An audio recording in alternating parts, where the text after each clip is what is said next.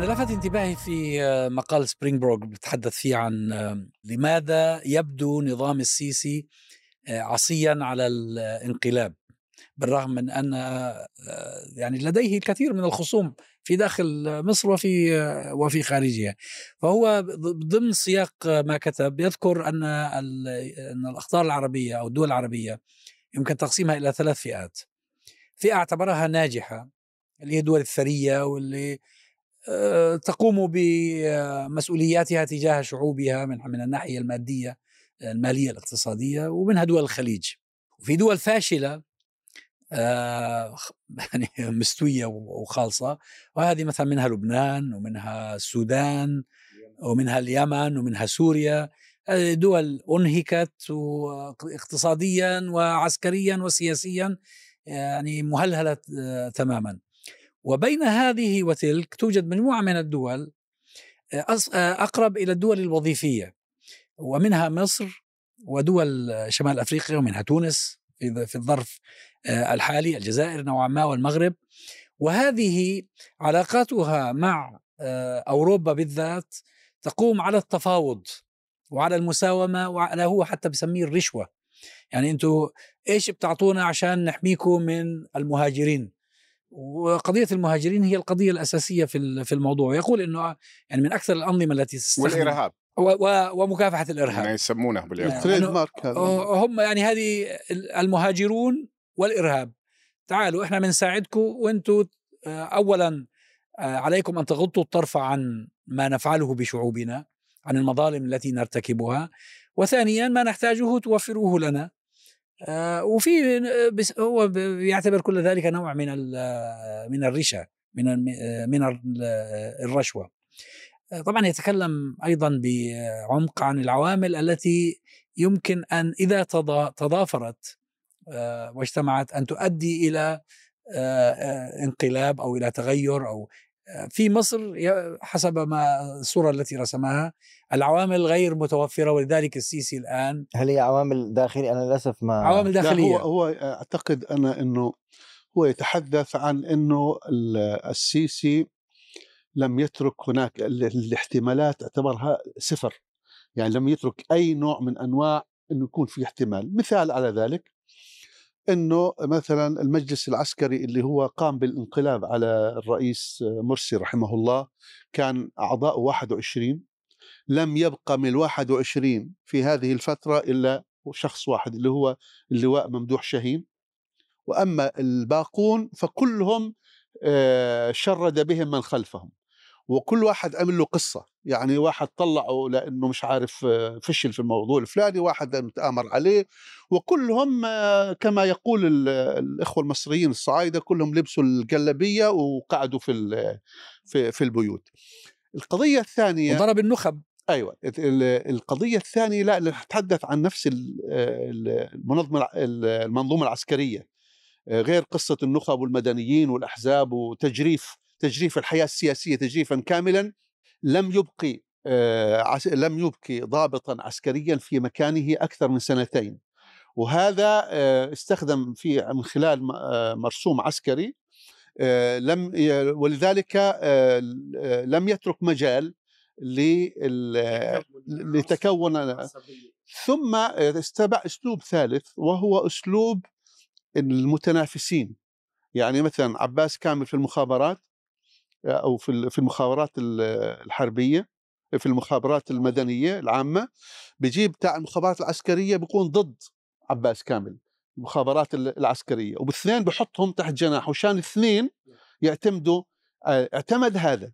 والقضية الأخرى في إنه هو استخدمت الرشاوى الكاملة في إغراء الضباط ومن الأمثلة على ذلك أنه زاد رواتب الضباط في هذا عشر سنوات 15 مرة غير الامتيازات وغير النوادي المختلفة والجيش. يعني إحنا نتحدث في مصر عن مجتمعين مجتمع الضباط اللي هو فوق الريح كما المزايا. ومجتمع الجنود بما فيهم الجنود والمجتمع المصري اللي هو تحت الأرض. وبالتالي هو سيطر بهذه الطريقة على المنظومة كلها المنظومة العسكرية. وكمان في ديناميكيات لها علاقة بالمتظلمين والمتضررين من النخب وفئات المجتمع. وه- وهذه أيضا ضربها الواحدة تلو الأخرى أو أو حيدها. والنخب المدنية أيضا تم آه، اضعافها وال- والإعلام تم شراؤه بالكامل. النقاش السياسي أصبح آه، كله بالريموت كنترول أو يعني تحت السيطرة تماما. هذه هذه الأمثلة آه، أو هذه ال- ال- ال- ال- الأسباب اللي طرحتوها هي أسباب حقيقية آه، لتوقع عدم إمكانية آه، إنهاء حكم السيسي. لكن أنا أعتقد دائما أن هناك آه، في حركة الشعوب أشياء لا يمكن قياسها. بمعنى إنه إذا آه، نظرنا إلى الحالة التونسية وأكيد جلال يعني أعلم مني بها في قبل آه، شهر آه، 12 2010 لا أظن أن احدا كان يتوقع أن يحصل هناك أي نوع من التغيير. بغض النظر شو نوع التغيير مش م- وليس أن يحصل إسقاط ل- على فكرة هي ثوره تونس هي الثورة العربية الوحيدة التي جاءت من حيث لم يتوقع أحد. من حيث لم يتوقع. كل الثورات الأخرى كانت تبع إلها. كانت تبع لها فكانت في هناك إرهاصات في في أجواء وتوقعات. وفي نعم. آه، ما يسمى بعامل الد- الدومينو أو إلى آخره. ولذلك آه، وأيضا بالمناسبة حصل أحداث مثلا بال آه، بالسودان في أعتقد بال 78 آه، قبل ذلك. الثور... ال- الانتفاضة الفلسطينية الأولى. لا أحد كان يتوقعها. يعني من يقرأ عن الأوضاع في فلسطين آه، قبل 1987 لا يمكن أن يتوقع بحدوث آه، آه، ولذلك الجميع قد تفاجأ آه، فيها. وحتى لما صارت أول ما طلعوا الناس قالوا يحكوا يوم يومين ثلاثة واربعه وبتنتهي. لا وبعض. قيادات منظمة التحرير اعتبرتها مؤامرة. نعم. اعتبرتها مؤامرة إسرائيلية. بالضبط. فإحنا ما ما ما أريد أن أقوله وليس من باب من باب التفكير الرغائبي كما يقال. هو أن حركة الشعوب لا يمكن توقعها. وبقدر ما ما هي العوامل اللي ذكرها المقال؟ وأنا لم أقرأ المقال لا هو المقال من بيتحدث مش عن عن ثورات الشعوب هو بيتحدث عن انقلاب عسكري. انقلاب عسكري. يعني في فرق بين- نعم بين نعم. إذا انقلاب عسكري نعم. أما أما حركة الشعوب صحيح فكلما زاد 100%. الانغلاق الغ- الانغلاق زي ما يقال سيف ذو حدين أو الإغلاق اللي اللي عامله السيسي الآن. سيف ذو حدين من جهة اللي هو هو ي- zero احتمال. هو آه. يضبط يضبط صح ولكن إذا زاد عن الاحتمال سيؤدي شوف هي إلى الشعوب آه الشعوب أشبه ما تكون بالبركان الخامد. ممكن في أي لحظة ينفجر. أما بالن... أما بالنسبة للمنظومة العسكرية بمعنى آخر استبعاد الانقلاب لا شك إنه أيضا دور الخارج دور الخارج دور مهم. يعني عمليا السيسي نستطيع أن نقول مجازا أنه آه، يسيطر على مصر ويحكم مصر بتعاقد مع قوى خارجية. وهي ساعدته على تنفيذ الانقلاب. وبالتالي آه، هو الآن يلعب في الدور بطريقة يعني آه، أكثر من مطلوبة منه يعني بمعنى آخر إنه يستجيب لكل شروط التي يرغب المجتمع الدولي بأن يراها لجهة آه، يعني عمليا محاولة التأقلم مع المتطلبات الإصلاحات الاقتصادية والتفويض في المؤسسات لصالح ال ال يعني كثير منها لصالح الجهات الدولية. وهذا يعني وهذه مطالب أساسية لصندوق النقد الدولي. أيضا آه، يعني الدور اللي يلعبه في العلاقة بجبهة آه، الجبهة الفلسطينية بمعنى آخر إنه آه، يعني يلعب دور التهدئة ويلعب دور الضاغط على ال- الق- القوى الفلسطينية من أجل أن تنضبط للرؤية العامة لإدارة الصراع في الصراع ال- العربي ال- الإسرائيلي والصراع الفلسطيني الإسرائيلي. وبالتالي هذه هذه في الحقيقة العنصر الخارجي عنصر أساسي في تقديري في تحديد مستقبل يعني ال- ال- مصر السياسي على المدى هذا اللي عبر عنها وال- هذا اللي عبر عنها كاتب المقال بعلاقة الراشي والمرتشي. نعم بالضبط. يعني بينه وبين أوروبا. نعم شوف لو نظرنا في حس يعني وقمنا بجرد سريع ماذا سنجد العشر سنوات لحكم السيسي؟ سنجد فقر رهيب يزحف ويزحف على الشعب المصري والطبقة الوسطى آه، سحقت تماما وتحولت إلى فقيرة والفقيرة تحولت إلى آه، ما تحت الفقر أو ما أسوأ من الفقر يعني. إذا نظرنا أيضا نجد أن صورة مصر صورة بائسة على الساحة الدولية وهو نظام عسكري مغلق بكل ما يعنيه. إذا نظرنا نجده أنها باع أراضي مصرية جزيرتين خاصة لمصالح سعودية ولكن إسرائيلية أساسا.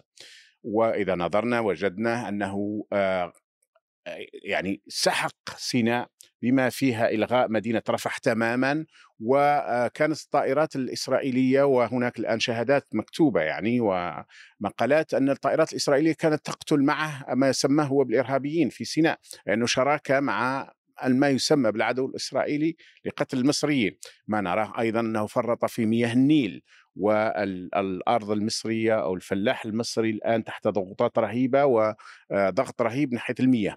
واذا نظرنا للجنيه المصري اللي كان في حدود سبعة أو ثمانية مقابل الدولار الآن يقترب أو يزيد عن الأربعين. من كل منظور ثم راح يشتري الأسلحة كرشاوي هو أيضا يدفعها من عند الإيطاليين في قضية ريجيني أو من عند الفرنسيين أو من عند الأمريكيين بشكل رهيب وراح يشتري الطائرات الخاصة له ويبني القصور بينما الشعب يسحق تماما. هذه كلها ستأتي بالثورة. أنا لا أعتقد أنا مع الكاتب أنه لن يكون هناك انقلاب. في الحقيقة هم يدرسونهم في كثير من المراكز الأمريكية والروسية والفرنسية والبريطانية كيف تمنع انقلاب عسكري. والجنرالات هم يسيرون بالكتالوج. كتالوج كتالوج معين. كتالوج. إيه؟ لكن how هنا how to يعني عندهم كتالوجات يعني اللي هنا اللي يبدو إنه الطواغيت كلهم من نفس من نفس الطينة كلهم نفس. القماشة. نعم؟ كلهم طواغيت. آه لا من نفس القماشة حتى في قراءة الأحداث والسنن. يعني الآن هو يعتقد آه السيسي في آه إنه هو إنه الآن بامن نفسه. وإنه لن يستطيع أحد إنه يعمل انقلاب عسكري عليه ويقوم بكل هذه الأعمال. لكن هو لو قرأ التاريخ المصري الحديث بدناش نحكي عن التاريخ القديم المئة سنة الماضية في عنده خمسة من الزعماء قبله. شوفوا الملك فاروق كيف كان مصيره. ثم محمد نجيب ومتآمر عليه وجماعته ثم آه، جمال عبد الناصر. ثم السادات كيف قتل ثم حسني مبارك. طبعا نستثني قصة محمد مرسي اللي جاء رحمه الله بالديمقراطية وكذا. التاريخ هذا هو هو هو حتى في بداية الانقلاب الذي حدث هو كان يقول لك إنه أنا رأيت رؤيا سيف وعليه دم والسادات والى اخره والناس يعني توقعوا له يعني مستقبل زي السادات إنه هو يقتل زي السادات. في مصر بالذات. إذا بتقرأ تاريخ مصر بالذات فراعنة مصر في الذات على مر التاريخ مصر ولاده. مصر كما يقول الكثير من المؤرخين يا داخل مصر فإن منك فيها ألف. فهذا الذي يأتي ويعتقد السيسي أنه فريد عصره وأنه هو جاي وأنه هو لا تسمعوا إلا لواحد إلا إلي وأنه هو عنده فلاتر وأنه هو فيلسوف في كل شيء. هذه بداية مقتل مثل هؤلاء الناس. ولا يعني لا نقول من حيث لا يحتسب تأتي القضية من حيث لا يحتسب.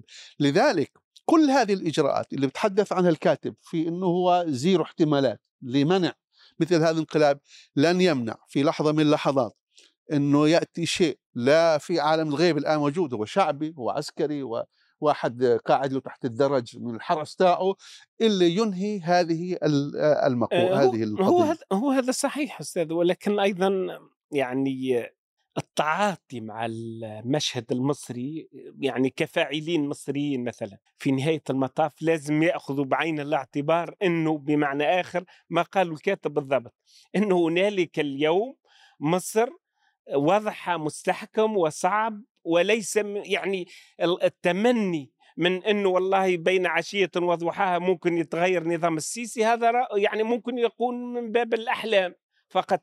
وعلى هذا الأساس مطلوب منهم يتعاطوا ويتفاعلوا و... بالإضافة إلى ذلك هو عندما يتحدث عن العلاقة بين هذه الدول اللي هي في المنتصف لا هي فاشلة ولا هي ناجحة وداخلة في علاقات سمسرة مع أوروبا في نقطة مهمة هنا يمكن استنتاجها وهو أن آه، المشفقين على وضع هذه الدول من أبنائها والمدافعين عن حقوق الإنسان المنتهكة فيها يتوجهون نحو عواصم الضفة الشمالية للبحر المتوسط إنه ادعموا حقوق الإنسان، ادعموا الديمقراطية، وهذا كله كلام فاضي على فكرة، هذا مثل النفخ في قربة مثقوبة.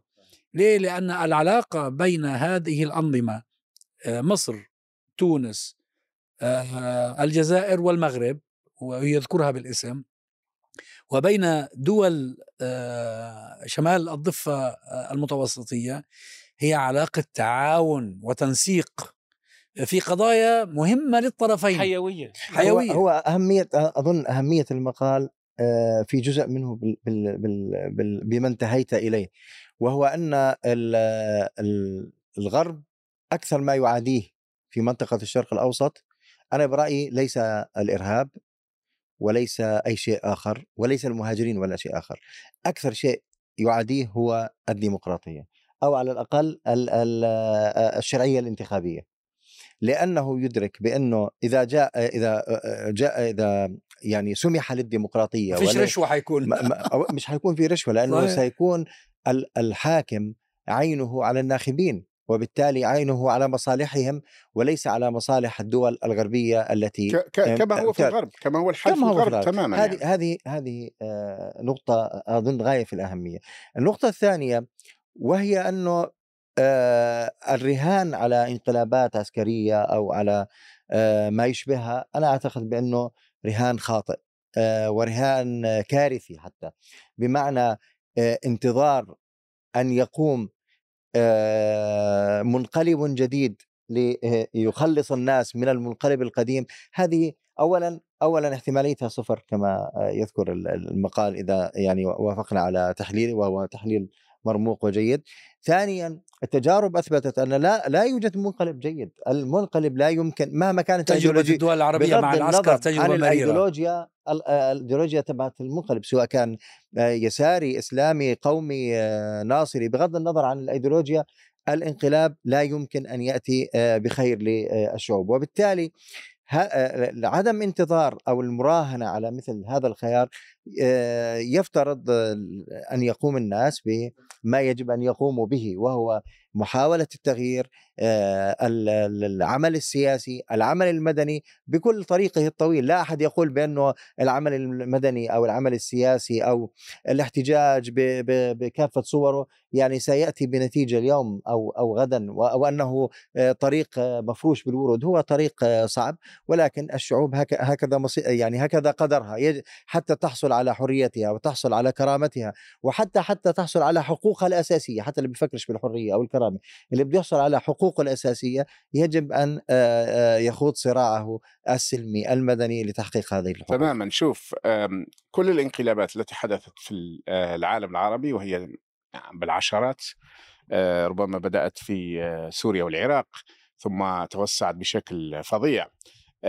على استثناء انقلاب واحد اللي هو انقلاب سوار الذهب رحمه الله اللي بالفعل آه، وعد فأوفى. وهذا الاستثناء هو الذي يؤكد هذه القاعدة هو أن المنقلبون لديهم مشاريعهم الخاصة والذي جاء بالقوة يبقى بالقوة والذي جاء بالسيف يبقى بالسيف. آه، والانقلاب كلما جاء انقلاب كان أسوأ مما مضى. كل التجارب تقول أن المنقلب سيكون أسوأ من الذي انقلب عليه. والدليل لو أخذنا حتى الناصرية وعرفت بأنها ثورة 23 يوليو ولا أعرف وهو انقلاب عسكري آه، جاءت ضد الملكية المصرية بكل مساوئها النظام العسكري المصري أسوأ. أسوأ وأسس للعسكرتية في في العالم وجعل المصريين في عصره في عصر عبد الناصر خاصة في الخمسينيات يترحمون على عهد الملكية.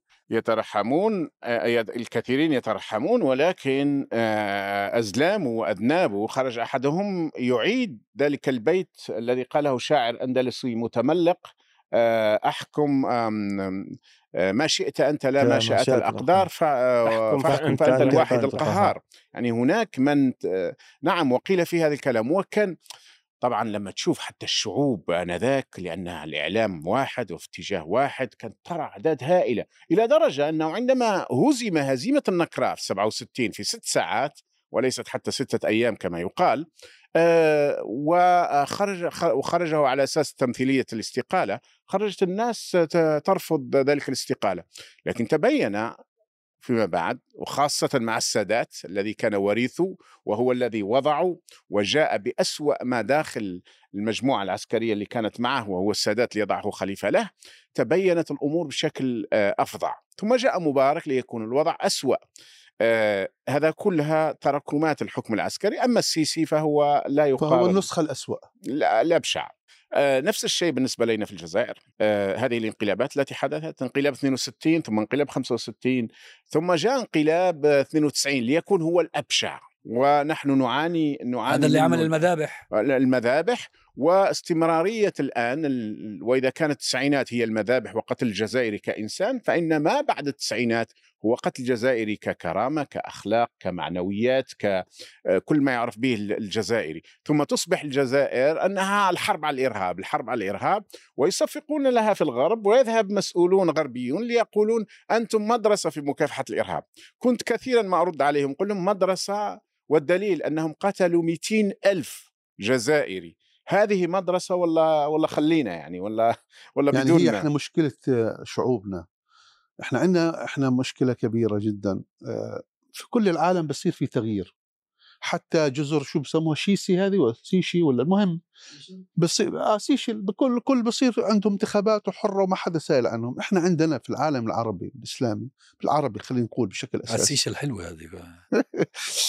إحنا في عندنا مشكلة. إنه ليست فقط القصة قصة بس مرتبطة بإرادة الشعوب.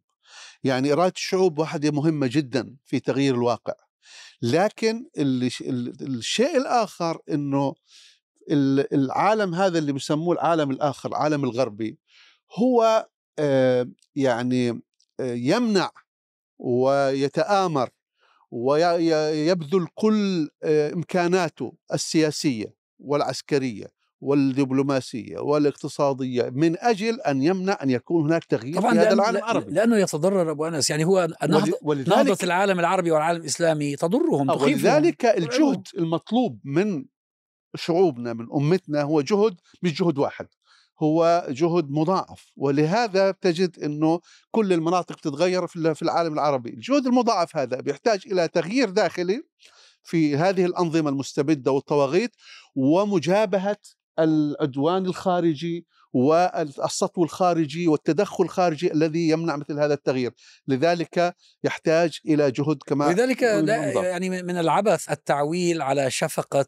الغرب. ورحمه صحيح. هؤلاء يعني لا لا ليس فقط والح- والحقيقة ليس إنه آه، آه، ال- ال- اللحظات القليلة اللي حصل فيها تغيير في العالم العربي كان كانت قوه الدفع هي داخلية ورغما عن الخارج بما في ذلك بالمناسبة حتى فلسطين آه، يعني يجب الربط دائما بين الصراع العربي الإسرائيلي كما أحب أن أسميه وليس القضية الفلسطينية، الصراع العربي الإسرائيلي انه هذه هي حقيقته وبين الصراع بين الاستبداد وبين الشعوب العربية في حتى في فلسطين الوقت ال- ال- الفترة الوحيدة الذي قدم شيء بغض النظر عن موقفنا منه للفلسطينيين مع إنه شيء تافه كان في أوسلو لماذا؟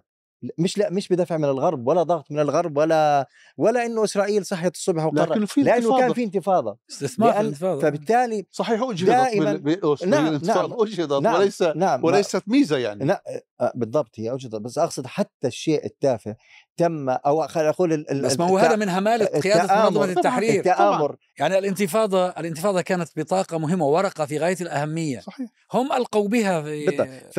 فالشاهد في في ال- في القصة هو أن أي شيء حتى لو كان قليل لا يحصل إلا بناء على ال- الدفع آه، الداخلي. وبالتالي الت- اولا آه، يعني الت- التعويل على الخارج هذا أنا برأيي شيء آه، فاشل. وثانيا إنه بالرغم من كل هذه القوة الكبيرة والجهد الكبير المضاعف اللي تفضلت وتحدثت عنه لكن يبقى في النهاية يمكن للشعوب أن تحقق ولو يعني آه، عبر مسار طويل تحقق، وسيحصل- آه، وسيحصل إن شاء الله. نعم يعني. هو لا هو الحقيقة بالتأكيد يعني مثل ما قال الأستاذ حافظ إنه المنطقة هذه آه، مشكلتها مش فقط في آه، في وضعها الداخلي وإنما في الحق النظام الدولي النظام الدولي تركيبة وبنية النظام الدولي والتفاهمات التي أنجزت لا تسمح للمنطقة بأن تنجز التغيير المطلوب الذي يعبر على إرادة شعوبها لأن التسويات أصلا جرت يعني ضد إرادة هذه المنطقة بعد الحرب العالمية الأولى وثم الثانية وبالتالي هذه التسويات والأعقد من ذلك أنها تسويات حصلت بين منظومتين يبدو تبدوان يعني متناقضتان وهم ال ال يعني هذا ما يسمى بالمعسكر الغربي والمعسكر الروسي الصيني. ولكن عندما يتعلق الأمر بالمنطقة كلاهم يركن إلى التعامل مع منظومة صلبة منظومة تسلطية تحافظ على الاستقرار اللي هو يعتبر أمر حيوي بالنسبة للنظام الدولي والحفاظ على المصالح. وأيضا تحافظ على المصالح نفسها تحافظ آه، هنالك اتفاقيات في العلاقة بالنفط في العلاقة بالطاقة يجب أن تستمر.